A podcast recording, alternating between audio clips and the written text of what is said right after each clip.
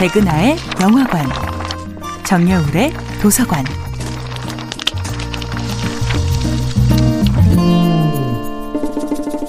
안녕하세요. 여러분과 아름답고 풍요로운 책 이야기를 나누고 있는 작가 정여울입니다.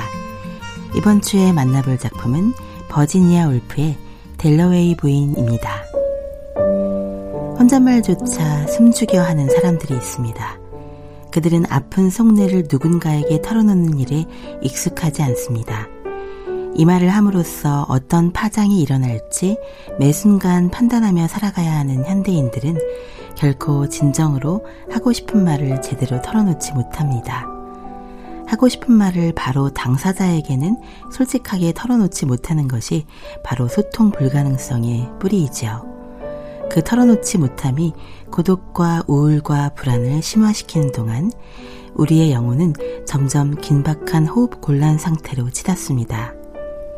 가장 가까운 사람에게조차도 마음의 풍경을 투명하게 드러내지 못하는 현대인의 집단적인 자화상을 1925년 버지니아 울프의 소설 델러웨이 부인에게서 발견합니다. Mrs. Dalloway, Mrs. Dalloway. I'm not even 남편의 성에 따라 델러웨이 부인이라고 불리기보다 클라리사라는 자신의 이름으로 살아가는 것이 훨씬 어울릴 것 같은 소설 속의 주인공도 그녀의 자상하고 모험적인 남편 리처드도 매력적이면서도 신경질적인 클라리사의 옛 연인 피터도 델러웨이 부인의 어린 딸 엘리자베스조차 진심으로 속마음을 말하지 못합니다.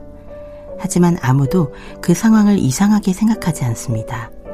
소통 불가능성은 그들의 특수한 상황이 아니라 존재의 본래적 뿌리처럼 각인되어 버리죠. 이들은 소리내어 말하지 않지만 온몸으로 온 마음으로 무언가를 필사적으로 표현하고 있습니다. 클라리사와 리처드는 겉으로는 행복한 부부이지만 열정과 재치, 편안함과 친밀감에 결여되어 있다는 것을 두 사람 모두 알고 있습니다.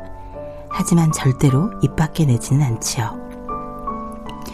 클라리사와 그녀의 옛 연인 피터는 서로가 미친 듯이 사랑했던 기억을 결코 떨쳐낼 수 없다는 것을 알고 있습니다.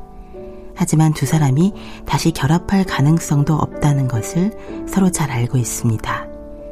모두가 가장 기묘한 사실에 대해서는 어떤 말도 꺼내지 않지만 서로의 몸짓과 표정과 목소리로 어쩔 수 없이 삐져나오는 내면의 향기는 숨길 수 없습니다.